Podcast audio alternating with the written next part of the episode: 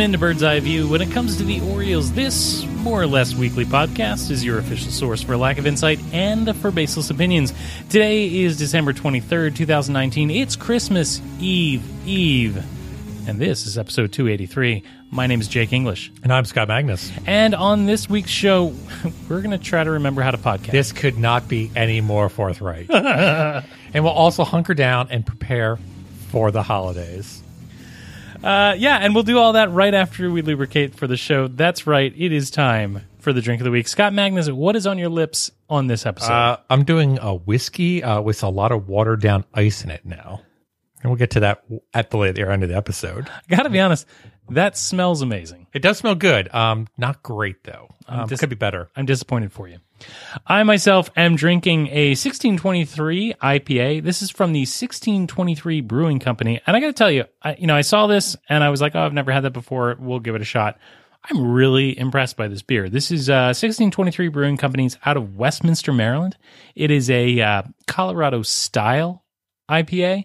And uh, yeah, apparently the founders from Colorado. It doesn't matter why. It's it's good, and if you see it in the store, you should pick it up. Well, if it's from Westminster and it's that far west, then obviously MLB is looking to, in essence, retract it and or concede on it. So um, That's true. that brewery will soon be no longer in existence. It is a uh, it is a limited time uh, opportunity, folks. If you are interested in uh, drinking along with us socially, come find us on Untappd. I'm at Jake E four zero two five. And I'm at MAGN 8606. And with that, let's go to 280 characters or less this week on the Twitters.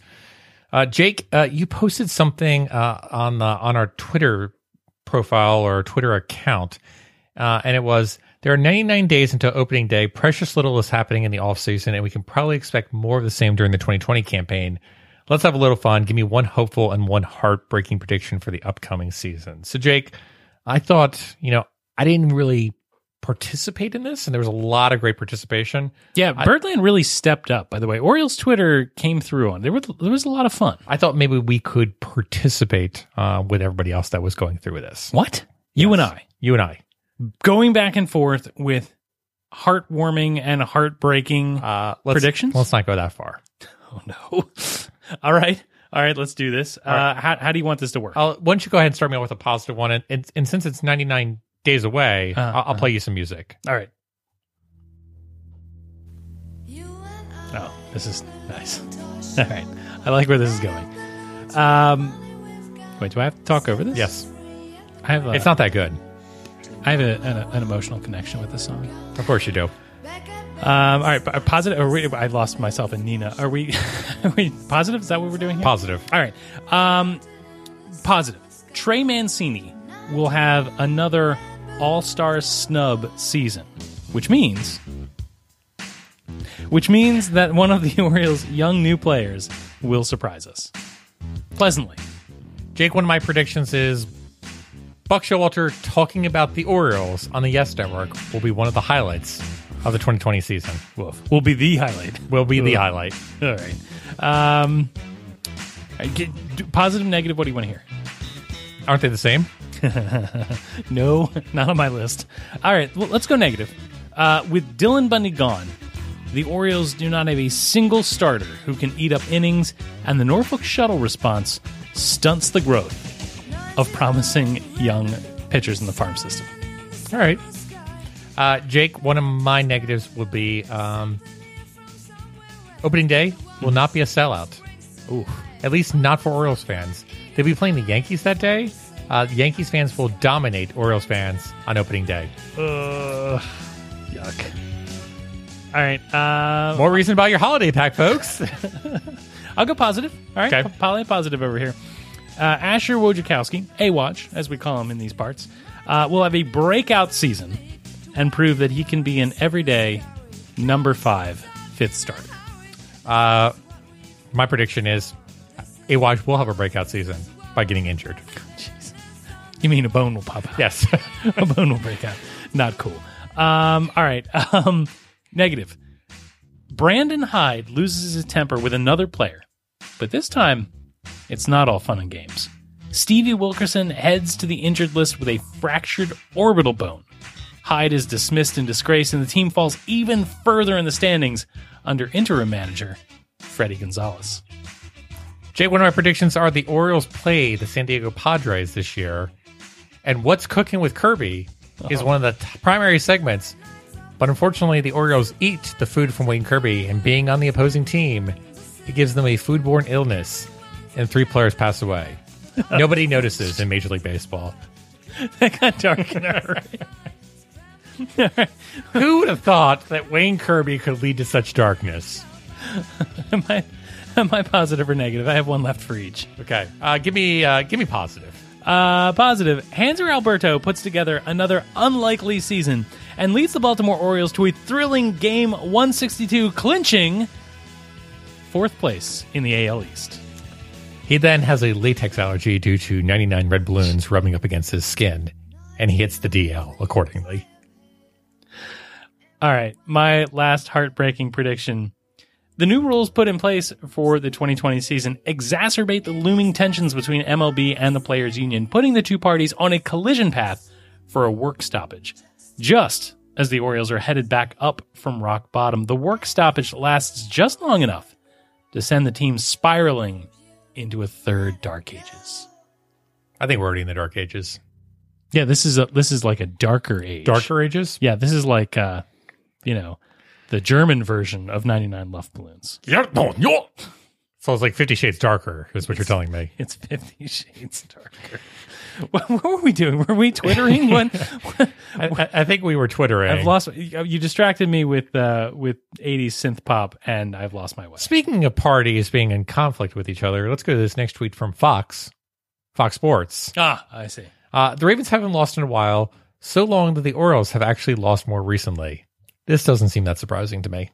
I, I think that uh, the looming losses of the Orioles haunt me in such a way that it never feels far away. Yes. Yeah. Um, all right. Here's a question that comes to us from Major League Baseball. This is a tweet from the MLB account at MLB. Uh, and it says this air your grievances. Okay. Appro- appropriate for the day. Yeah. What team do you hate losing to? So, Scotty, I'm going to put you on the spot. Air your grievances. What team do you hate losing to? Ourselves. No. I don't like to Jack Custard. No, no. I, I'm pretty sure that Maryland is the only team that beats itself. Mm-hmm. Yeah, uh, um, possibly, you know, just just Maryland. Um, I hate, and you know, it would be traditional to say the Yankees or the Red Sox. Um, I'm a different kind of cat. I prefer um, the the Kansas City Royals. I, Okay. I hate losing to those guys. I will never forgive them. Still got a beef against yeah, them. for the ALCS in 2014. Nobody else may care, uh, but but it bothers me. Jake, why don't you go ahead and take the, the next tweet? Oh, you're you're punishing me for making this choice, but I I will own this. All right. Our next tweet comes from none other than yes, Bob Nightingale. Ah, Bobby Nightingale. Bob Nightingale. Did, by the way, did you see him get Roasted? owned? Yeah. Oh my goodness. Yeah. That felt good. Uh, So we'll everyone take this tweet with a grain of salt. that's right. In 99 days, What was that? in in 99 days, in 99 days, In 99 days? yeah, yeah. In 99 days, Gerrit Cole will be making his first regular season in a hashtag Yankees uniform. That's right. Beg your pardon? Because that's a sentence, Bob Nightingale. That's not a sentence. Uh, in 99 days, Gerrit Cole will be making his first regular season, I assume he means start, Yep. in a hashtag Yankees uniform versus the hashtag Orioles on opening day at Camden Yards. Uh, look, that might be fun for someone. I don't think it'll be fun for us. Nope. Not fun for Orioles fans. Not fun for the Orioles themselves. Not fun for fans of 99 Love Balloons. Absolutely not. Still thinking about Wayne Kirby killing people, but um, this next week comes You from write the worst fan fiction. this next tweet comes from Nick Markakis. I'm sorry? Uh, Nick Markakis. Ah. Uh, It's at Banana Slapdick, um, and uh, it's the most memorable Orioles moments of the decade. A thread, and it'll be a chronological order uh, from 2010 to 2019. Uh, Jake, uh, looking through this thread, uh, some absolute gems. Um, highly recommend. You know, bookmarking this one, saving it for another day, and just checking it out when you need to have a, a me up, and know how good this past decade was for Orioles baseball. The Orioles were a lot of fun in the 20 teens. What were we calling it? The teens? The teens, tens? I don't know. the tens, Um, the Prohibition era. the Prohibition era. but yeah, no, it was a lot of fun. And when I am sad about this team, I will reach back and So you know, every single day this upcoming year. no, I know, I know that we retweeted this early in the week, but this is this was good work. I, I really, I really enjoyed it. All right. I think we've uh, destroyed that enough at this point. So we can never listen to 99 Red Balloons ever again. You take that back. Uh, why don't we go ahead and get caught up with everything that has gone down um, since the last time we talked about a month ago? Let's go around the bases and uh, review our new roster and uh, understand uh, what the 2020 Orioles may look like.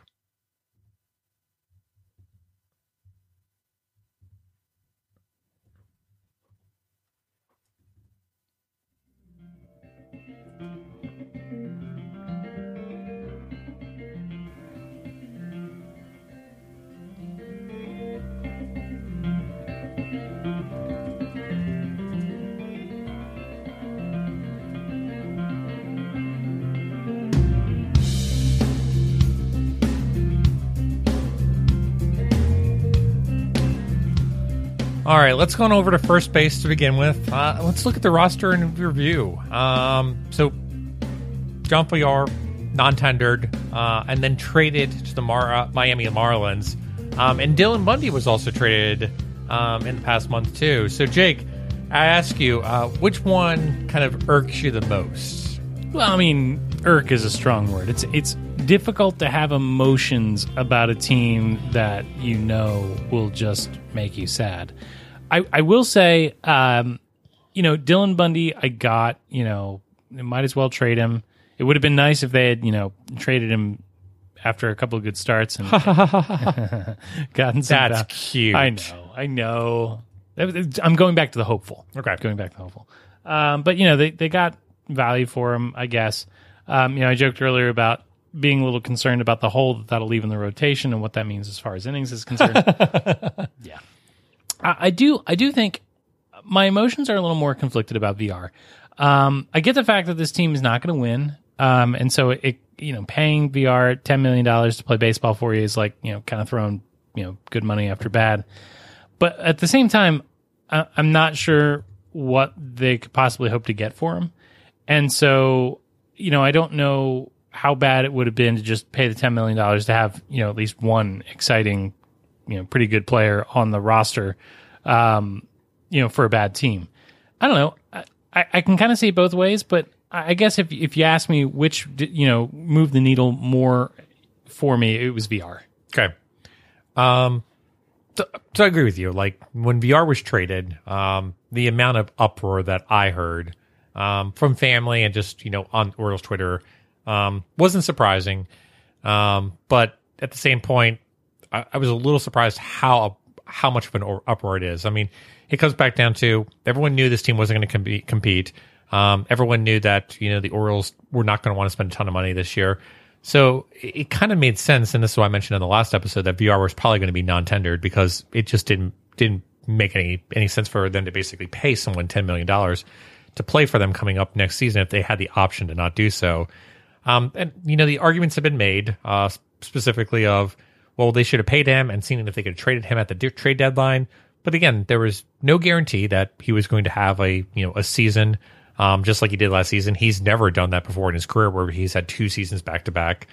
Um, and it, it comes back down to you look at when he was non tendered, and it wasn't like there was a ton of teams all of a sudden jumping on him and saying, oh, we should get him. So obviously, the talent assessment by Major League Baseball indicates that, you know, he's a fringe player at best. Um, and in essence, he's not worth that value to, in essence, raise that team to the next level. Again, he's a he's a filler, um, and he can be a decent filler, but he's not, in essence, an all star or a superstar in order to basically do it. So I don't consider that big of a deal. Um, but I come back to your point of, you know, it would be some people are saying it'd be nice to have at least some good players on the team. And I guess my point to that would be do we really feel like any Orioles fans were going to the park in order to see Jonathan Villar? Yeah, no, it's a good question. I, I, I think about it this way: like back in in the previous Dark Ages, uh, the Orioles signed uh, Kevin Millwood Yeah. to be the uh, number one starter, not the ace, but the number one starter to eat up innings, you know, to be a, a physical presence. And He pitched what, like 120, 130 innings or something like that? some. He, yeah. he pitched a number. But at the time of the signing, you were like, well, it's Kevin Millwood, so there's no reason to be excited. But at the same time, it's Kevin Millwood, so they, they went out and did something. Um, you know, it, it's hard to see like what the plan is. Um, and, and it would be one thing just to say like we're going to play all the kids, right? We're gonna we're just going to play the kids. That's our plan. Uh, but instead, what we're getting is this hybrid, and I'm not accusing them of a, a lack of transparency, but it would just be nice to like know what we were going to get. And when you see a, a situation like Kevin Villar, you know, being Kevin Villar, um, Jonathan Villar uh, being traded, you know, it leads to all those questions about like, well, who's going to play the infield and, and what's the, the infield rotation going to be like? You know, are we really going to rock on with Hanser Alberto at second and Richie Martin at, at short and Rio Ruiz at third? Ugh. You know, it, I, I just wish that um, I, I can see the argument for saying, you know, we're going to bring in this this player. It's not exciting. It's not sexy. It's not the answer. But at the same time, it's not a major league embarrassment. Sure. Um, and I hear you for that. Um, you know, I, I think it comes back to the same pitching argument though, which is we can put together some players out there that are going to cost us one to two million dollars at most, and they're going to offer us some value. Um, and in essence, it's not going to significantly alter our win loss category.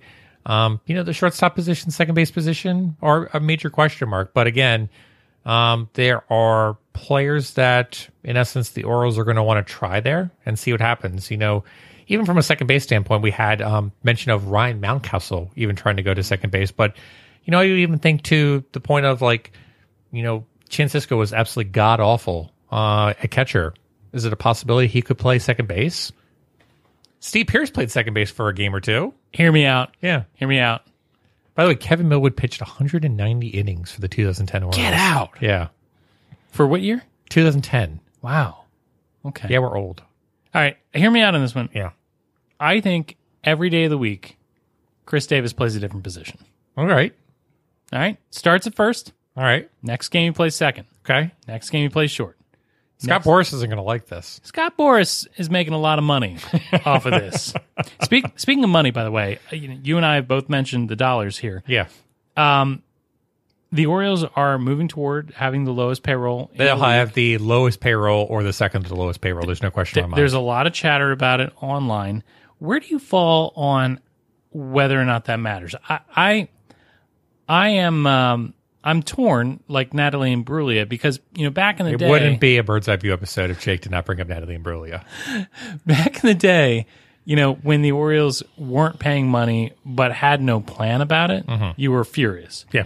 Now that they've got this plan, you know, trust the process. Right. It almost excuses them for not trying. Um, I, I don't, I don't know how to feel about that. I'm not, I'm not like, oh, Angelos is cheap, frustrated.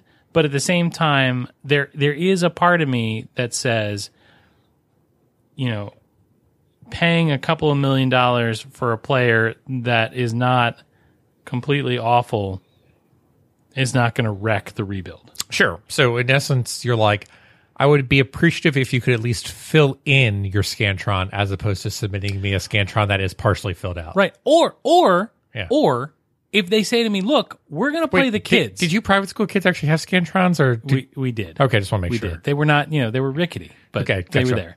But you know, if the Orioles said, "Look, we're going to play the kids. We're going to play, you know, basically our AAA roster and we're going to grow them and they're going to be growing pains and it's going to be ugly, but stick with us cuz it'll pay off." Do you want me to play the Growing Pains theme song now? Absolutely. Okay. I I really really want that. But you know, like that would be something that my feeble brain could understand. Sure. I'm it, it's a little more murky when it's like we're not paying a lot of money. We're not you know, we're not bringing in, you know, even uh replacement level players.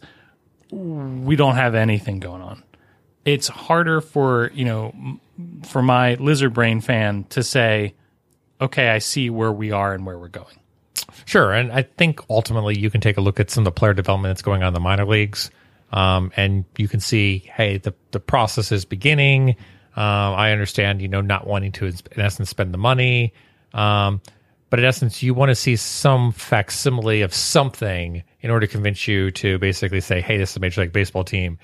But again, I, I come back to the point of is there really that much of a difference between being a 55 win team and a 62 win team? No. Like, it doesn't matter whatsoever. Um, you know, it's it's like the difference between a Vega and a Pinto. It, they're both crap. Um, you know, they both are going to be terrible.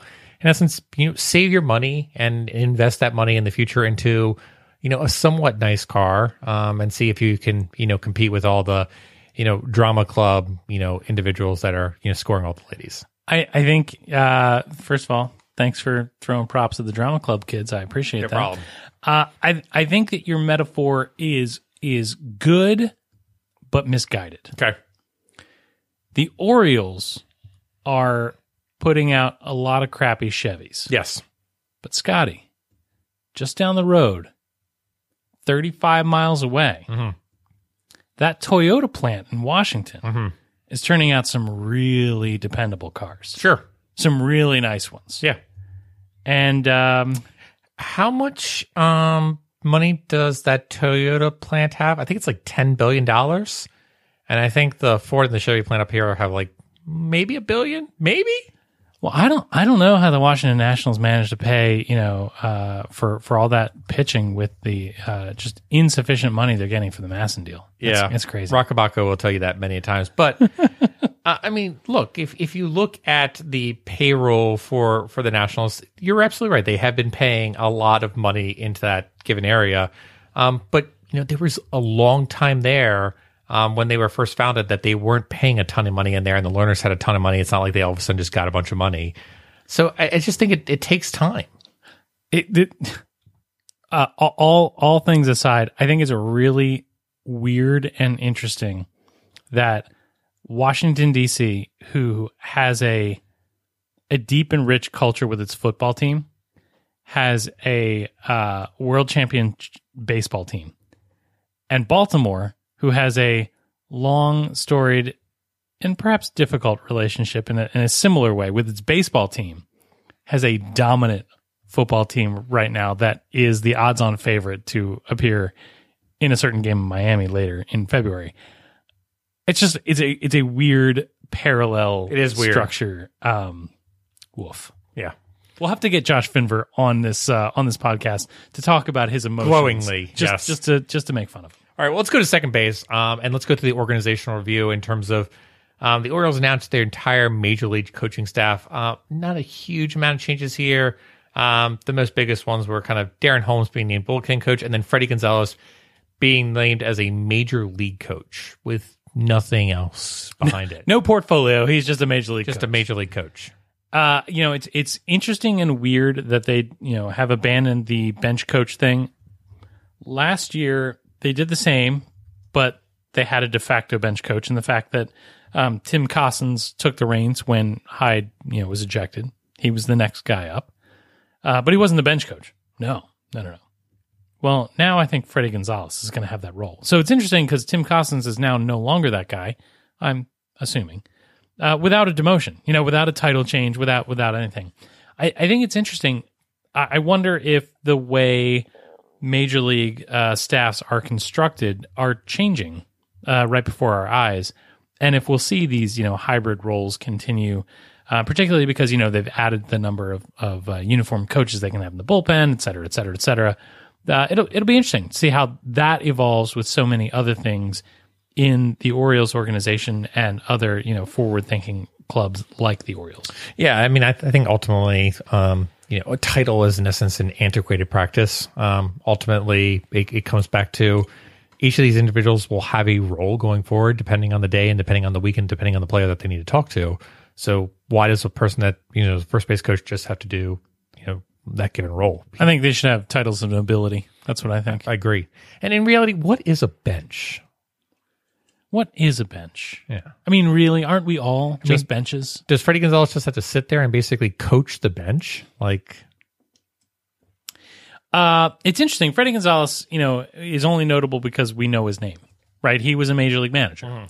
Um, I think it's I think it's good to have former major league managers. It's just like in football, where you know a fired or a former coach comes in as as a you know coordinator level, and as long as he's you know on on message, on brand, on point, can really be a boon uh, to uh, a you know a head coach.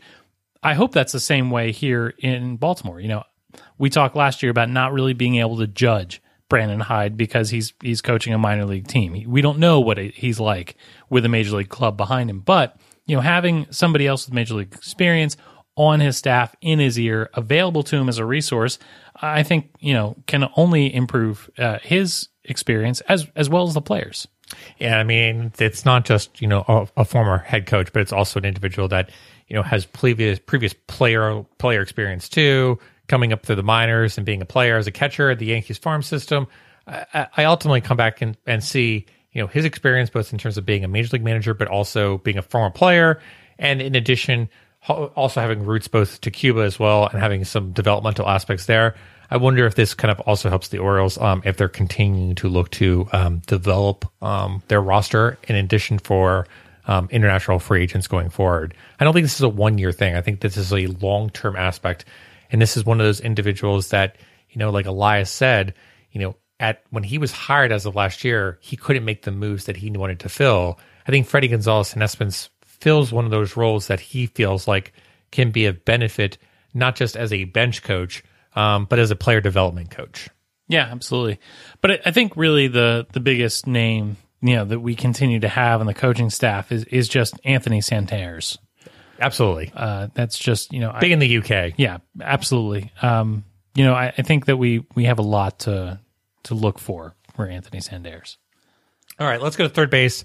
Uh, let's talk about the kind of the AL freeze out here. Uh, Gerrit Cole uh, recently signed by the Yankees for nine years, three hundred and twenty six million dollars. Sorry, what? Yeah, that's a lot of money. That is a lot of money. Um, but also, as of last night, Ryu um, just signed with the uh, Toronto Blue Jays for four years and eighty million dollars. Sorry, Rio Ruiz. Ryu. Uh, oh, oh, the uh, that okay, yeah, gotcha. That one. Gotcha. Yeah, signed with the Blue Jays. Blue Jays from Toronto. Uh, yeah, he's the yeah the Blue Jays from Toronto. So previously going from the Dodgers, now to the Blue Jays. Right. Well, he looks good in blue. Yeah, he does. He won't have to hit anymore. But so what? What does that mean? So what does it all mean, Scott? So I don't know if it means anything, but I think it's interesting always to kind of keep track of what the rest of the AL East is doing. Um, you know, I look at you know pitchers like Cole and I look at Ryu, and you know what I think about is not so much how does this impact me for 2020, but again, how does this impact us down the road? So we, we've talked about this before. Of the Orioles were going to be garbage in 2019, 2020, 21, 21 is going to be maybe a turning point, maybe.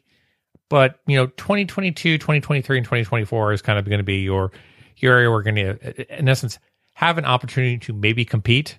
Um, and i look at you know a situation like gerrit cole now being part of the yankees and i'm like that's a player that we're going to have to in essence recognize um, and be able to compete against if the orioles are going to be successful going forward um, you know during their prime opportunity in in the near future so i look at this a little differently okay um, I, I, know that you're throwing me a bone there by saying maybe we'll be competitive in 2021. I, I really hope, you know, 2020 is cl- clearly a lost season. Yes. I really hope that we'll see the direction that this team is going to go by 2021. I, I, hope that we'll know some of the names that will matter later. I hope that instead of winning, you know, in, in the 50s, maybe we're winning in the low 70s. 70s? Right? Like 70 would be awesome. I'd be like, all right, we're almost there. Maybe we're making some progress, right? right? Like looking like a team that knows how it's going to get on the path right. to be better, right? I, my expectations are low, but but uh, I'm hoping that 2021 will. So, so your wife, so we'll be able to look back and look at it as, as a turning point. Yeah, I, maybe it won't feel that way at the time. I think it's it'll ultimately come back down to we'll be able to pick out a few select players that say that is going to be our foundation moving right. forward, similar to what we saw with Adam Jones um, in 2011. We said that's going to be a guy that is going to, in essence, take this team to the next level. You know, 2010, 2011, Zach Britton was starting for us. Right. Right. We saw that guy. We we knew that he was talented. We just, you know, we didn't know that what he would become. We we always knew Jake Arrieta was a thing if we could just get at it. Well, it didn't happen for us, but it happened for somebody. Hopefully, 2021, we see the things that happen for us. Anyway, your question, though, was about Cole and Ryu. I, I look at it like this. By the time the Orioles are ready to compete, you know, 20, 22, 24, whatever, Gerrit Cole will no longer be in his prime. Mhm. Gerrit Cole, I hope, will be an albatross for the Yankees. Now, of course, the Yankees can afford, you know, seven or eight albatrosses in the way that the Orioles are crippled by Chris Davis alone. But, you know, I, I don't look at Cole as a danger to the Orioles in games that matter. You know, I, I think that by the time we're ready to compete, he's going to be a guy that is, you know, on the way down rather than on the way up. I mean, he'll be like 33 or 34 years old. Yeah. Okay. Uh, so none of these things matter Okay. for us. I, I think that the the Toronto move is interesting only because you know Toronto has you know with the market they they've got they, they do this thing where every once in a while they just push their chips into the middle and they spend like crazy. Right? They're like, To- we've got money. We might as well use it. right to keep up with the big boys they they will they will you know go all in it would be interesting while the orioles are down to see the blue jays try to go all in because i think by the time that period wanes hopefully the the orioles will be waxing right hopefully hopefully the orioles will be ascending as the blue jays will have expended that that you know period of spending So you want the Orioles to get into full moon mode. yes i would like the orioles to moon me Okay. Just want to make sure I cover that correctly. So you're not concerned at all about the Cole Ryu thing. You're just like, uh, it's a thing to note, but nothing that we need to keep track of at this given time. absolutely not Okay. can we uh can we saunter into home plate Uh, we can Jack Cust our way to home plate. Yes. Right. Scott, I, I saw something on the Orioles website that, frankly, it made me angry. Okay. I, I keep up with the team, right? Okay. I read, I uh, you know, I follow moves, I uh, you know, I, I I pay attention. But I looked today, Relatively. uh, you know, I. Dabble. I dabble. Yeah. I looked today at the Orioles 40 man roster, and Scott, there are names on this list that are clearly made up. No, like Brandon Bailey and Michael Rucker, those are real names, Jake. Yeah, no, no, I know. They they came to us from the Rule Five draft. I Way I, to go. I know. You paid attention. Good job. I know where they came from. yeah.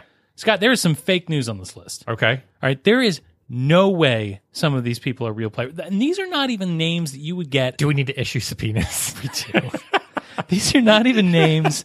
That it you might would- get tied up in the courts. these are not even names that you would get from like a, a video game that that makes up names for you. No. Do, do you know that the Orioles list a person who is supposed to be a pitcher for them named Eric Hanhold? no, that's that's not a real person. Handhold is not a name. No, that's not a. That's a not, even person. close. There, there is, there is. That that's that's somebody playing a joke on us, being like, "Let's put Eric Handhold in there because we're holding our hands and not showing the rest of the league who this person actually is." That's not right, Orioles, and I don't appreciate it. Look, it gets worse.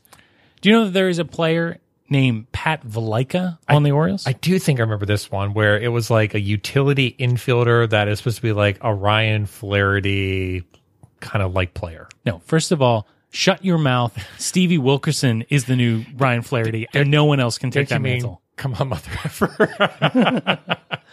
Yes, I do. I do mean that, and I defer to your your better reference. No, no Pat Pat Valaika is a name that it's like a knockoff Breyvic Valera. I can't even make Viking jokes about this. so you can't go like Pat Valhalla. no, No. no, no, no, it's not even going to work. Is and honestly, you know, we talked about can we bring in just filler? I would love Breyvic Valera back just for that joke. Breyvic the Destroyer. Uh, here's here's another thing that really made me angry. Shawn Armstrong. That's a real guy. No, that that is not a real That is a real guy. I know he pitched for us last year. false. There's no, way. He definitely pitched for us at some point last year. no, that is not right at all. It wasn't Look, a ton, but I know he pitched some innings. no, look, they claim that uh, they claim that this Shawn, Shawn Armstrong, if that is his real name, is number 43. And I know for a fact the number 43 for the Baltimore Orioles is new Mike Wright. Uh, that is a a fact. Um, but I believe he changed his name to Shawn Armstrong No, this offseason. no, I refuse to believe that. He is new Mike Wright. That is his name. That is his performance? identity. that is his performance. That is his value. He is new Mike Wright. And frankly, I will not stand. I will not stand Orioles for this nonsense on your 40 man roster. Look, you can be bad and you can be, uh, you can make decisions that are questionable, but don't you lie to me. Don't you lie to me in ways that are so easy and transparent to see that, uh, that that I rant on a podcast. Yeah, absolutely. Well, Jake, um, that was a lot of down notes. Uh, maybe we can get a little bit more festive uh, and get ready for the holiday season. What are you talking about? We already aired the grievances. uh, let, let's come back around and um, let's get holly and jolly.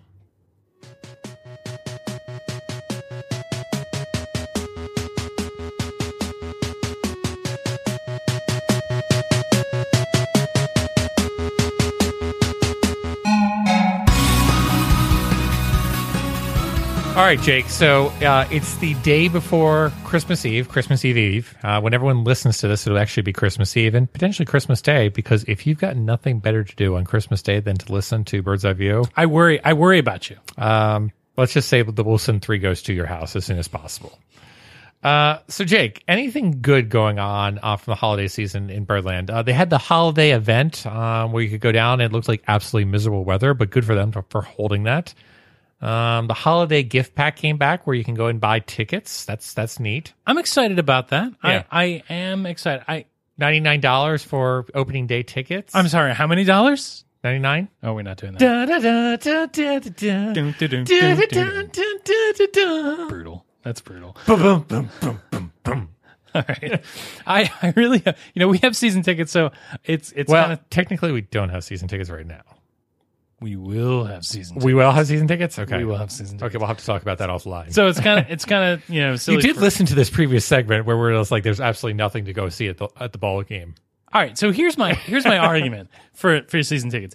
Uh still remarkably affordable Uh-huh. despite the Orioles' best efforts. Yep. And I I have I have a fantasy, Scott. You have a fantasy. Can I let you into my fantasy? Is it 99 red balloons? It is n- no, there's no latex involved. Uh here's my fantasy. Are you ready? Of course, there's no latex involved in your fantasies. I I think that the Orioles are going to surprise us clearly like they did in 2012. Uh huh. This is this is a stretch. Um, and and it's only going to be uh the strength of the longevity of season ticket holders that are going to be able to get those playoff tickets. God, you're so dumb. I know, I know. You're so dumb. you're so dumb. Come with me, You're come so- with me on this fantasy. You're so dumb. it's like they literally just like, what kind of sucker can we get convinced that this is going to be the possibility that we can sucker them out of two hundred dollars and do this? Up, there's Jake English over I am here. the avatar for their marketing strategy. Oh my god, what a freaking dumb dumb. All right, Mo- moving on.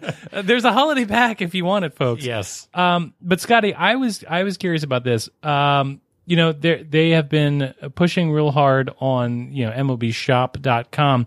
If the Oriole Santa bird were to climb down your chimney, Uh huh. What uh what Orioles themed gifts are you hoping for this holiday season? Well, obviously it's 2020 uh, postseason ticket priority purchasing. um, honestly, not 2020. just oh, it's just the future. It's Gotcha. just- you know, it's the continuous. the continuous aspect. They're like, we're going to reward you for your loyalty, and as That's such, how it was last time. and as such, we're going to allow you to buy very expensive tickets to this baseball game. Yes. Thank you for your loyalty. God, there's a chump board every minute. Uh, honestly, uh, I am not looking for any Orioles gear at this time. Um, you know, I, I look back at the amount of jerseys that I have from the 2010s. How's that working out for It- you? it's not working out so well. Uh, so I really don't want to do it. Um, I'm in a, in a really good place right now with kind of gear. However, I will make one uh, suggestion slash recommendation kind of going forward. And we've talked about this before on the podcast. If if you are so stupid enough that you need to go out and uh, in essence buy a season ticket plan, which God help us if we actually end up in that ball in that in that position because I think we are going to be in that position. uh, the Orioles need to bring back jerseys as part of this new Dark Ages. Uh, there is nothing quite like popping over on Tuesday nights and getting a jersey of a player that probably wasn't going to be with the team for more than six months. But in essence, you had a really nice jersey that you could wear to bed or cut up into shreds to wash your car with. Um, the Orioles need to bring back jerseys uh, for the 2020 season. Super cheap to do. Uh, make it happen. So, what players do you want to see in a jersey? I mean, clearly Hanser Alberto. Uh, Hanzo Alberto. Uh, I would love to see a like a British flag shirt with Anthony, Anthony Santander. Oh, that is a great idea. So I think that would be a really fun one. That is a really good idea. Yep. I think there might be need to be like a UK night uh, for Anthony Santander, where you maybe you play some uh, British invasion music uh, during the entire night. Scotty, we need to get on the phone right now with the market. You can go to like various stands, and like there's like Guinness and Harp and like Bangers and Mash. Um, uh, Newcastle Brown Ale would be a good one. I, I like where this is going. I like I like everything. Jake would have to be dragged out to the stadium that night.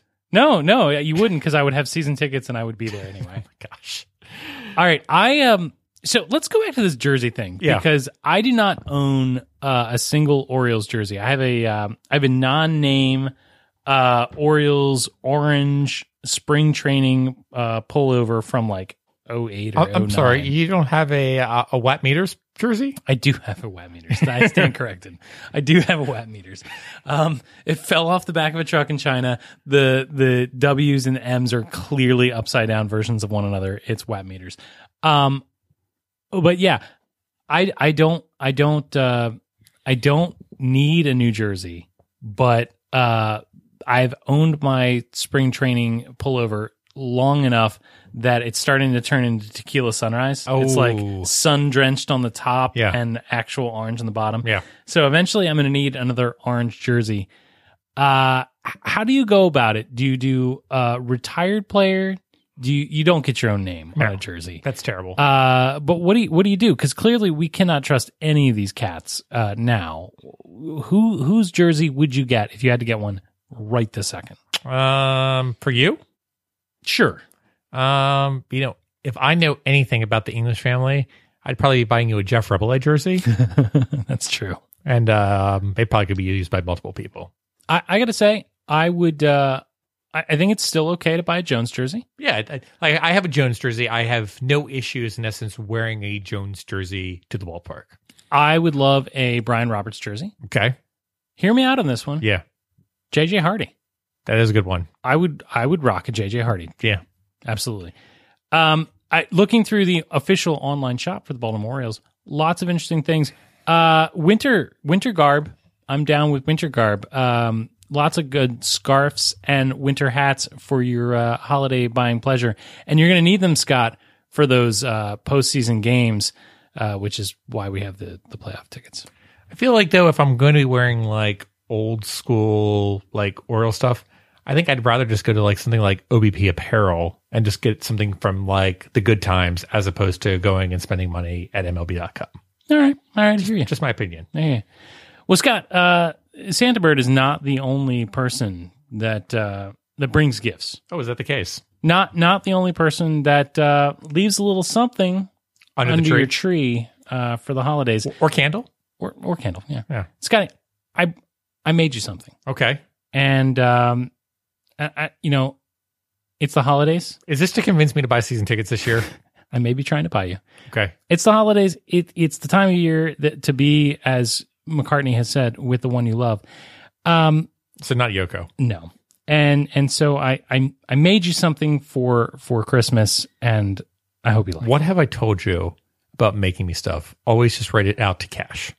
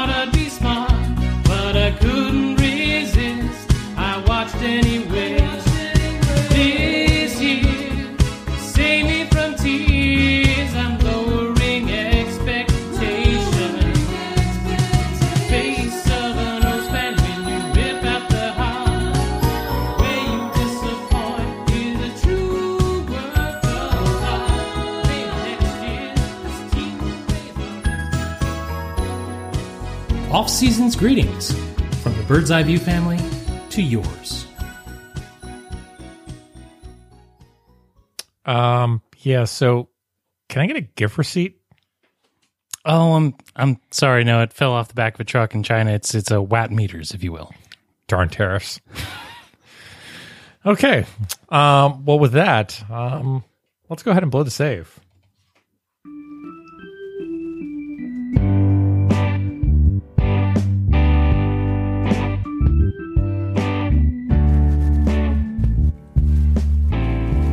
All right, so I've got two things uh, to kind of blow a safe with uh, this week. Um, first of all, um, Adam Jones going to Japan to play. Yeah, Good for him. yeah.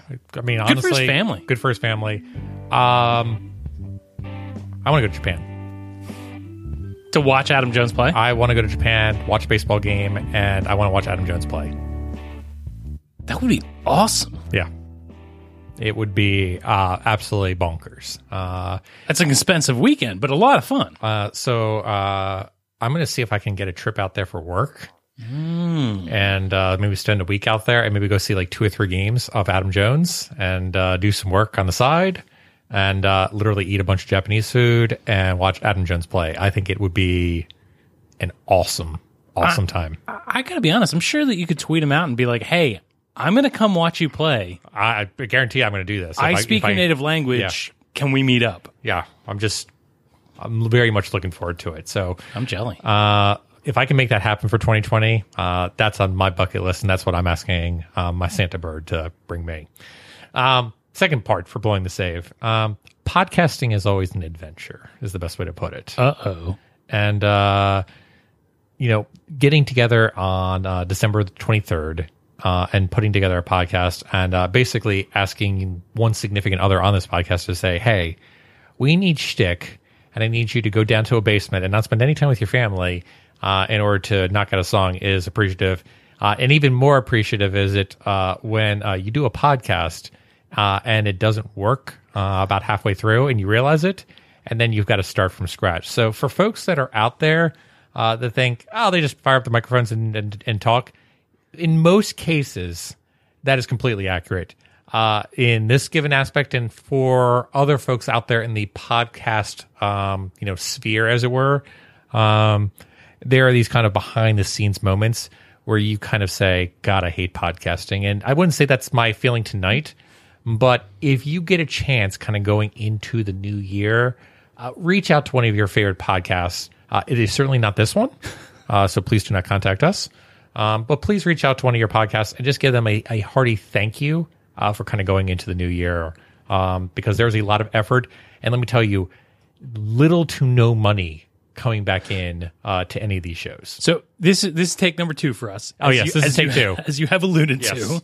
to. Um, podcast, uh, you know, this is what we do. We enjoy it. It's a passion project. I'm also a big fan of podcasts in general. Scotty, Yes. do you listen to a lot of podcasts? I do. Um, I listen to a ton. Do you do you have any recommendations for what you're listening to right now? Um, I'm actually listening to one right now, um, but it's more work centric. It's called Gastropod, and it's kind of combining the aspect of culinology along with science. But again, that's more for work basis. Okay. I, I myself Yes. listen to uh, the West Wing Weekly. Oh, is, yes. which I- is a a podcast uh, about the West Wing Yes. from a uh, former cast member and a a fanboy of the show. They're getting to the very end of the, of the show. I got to be honest. I'm I'm kind of intrigued. I've read a little bit uh, on the interwebs about the Office Ladies, which is uh, you know a, podcast. Yeah. done by by two of the former cast members of The Office. I think that could be that, could be one. fill the void. Yeah. the, uh, fill the void once uh, West Wing Weekly ends. Yeah, So- again, podcasts are a um, a labor of love. Um, there are very few of them out there that make the money um, that it is. I know my wife is actually going to be going with her father to go see a podcast live in Philadelphia. It's so my dad wrote a yeah. You'll just have to ask your parents uh, for those that are under PG thirteen uh, what that last word is. Um, and like I said, thanks so much, kind of going into this holiday season, end of the year, for all that actually uh, spent the time to listen to us during this season. Um, it's been fun. It's been aggravating, um, but overall, uh, we're not going away anytime soon. I think it's only aggravating because you have to listen to me. Uh, that is definitely the case. And that that is our show. Remember, you can find this and our entire catalog of indispensable episodes at birdseyeviewbaltimore.com. Bird's Eye View is available forever. Bird's Eye View is available for download for wherever you should get your podcast. See, I had to do it twice, just like we did before. Subscribe to the show on Apple Podcast, Stitcher, Google Play Music, Spotify, and many others. Please remember to rate and review the show. We appreciate the feedback, and it encourages other people to listen for the first time. Come get social with us. You can email us at contact at birdseyeviewbaltimore.com. You can find us on social media on Instagram. I've sucked at that recently, sorry. Facebook, Snapchat, uh, we've never done that. Uh, but the best way to get a hold of us is on Twitter, where we tweet at Bird's Eye View, B-A-L. Nobody Snapchats anymore. It's just the gram and the Twitter. That's it. We should get on the TikToks. There's no chance I'm doing TikTok. You- You're afraid of, uh, you know, being hacked by the UAE? No, I just there's no chance that we're doing TikTok. Instagram, Twitter, Facebook, maybe if we've got energy for it. You're so old. And with that, Baltimore and beyond, I'll bid you all a fond adieu adieu. Good night, Baltimore. Be safe out there, and let's go O's. You wouldn't TikTok for me, Scott? No, zero chance. And I still want my gift refund. I'll wrap it up with your season tickets. Darn it.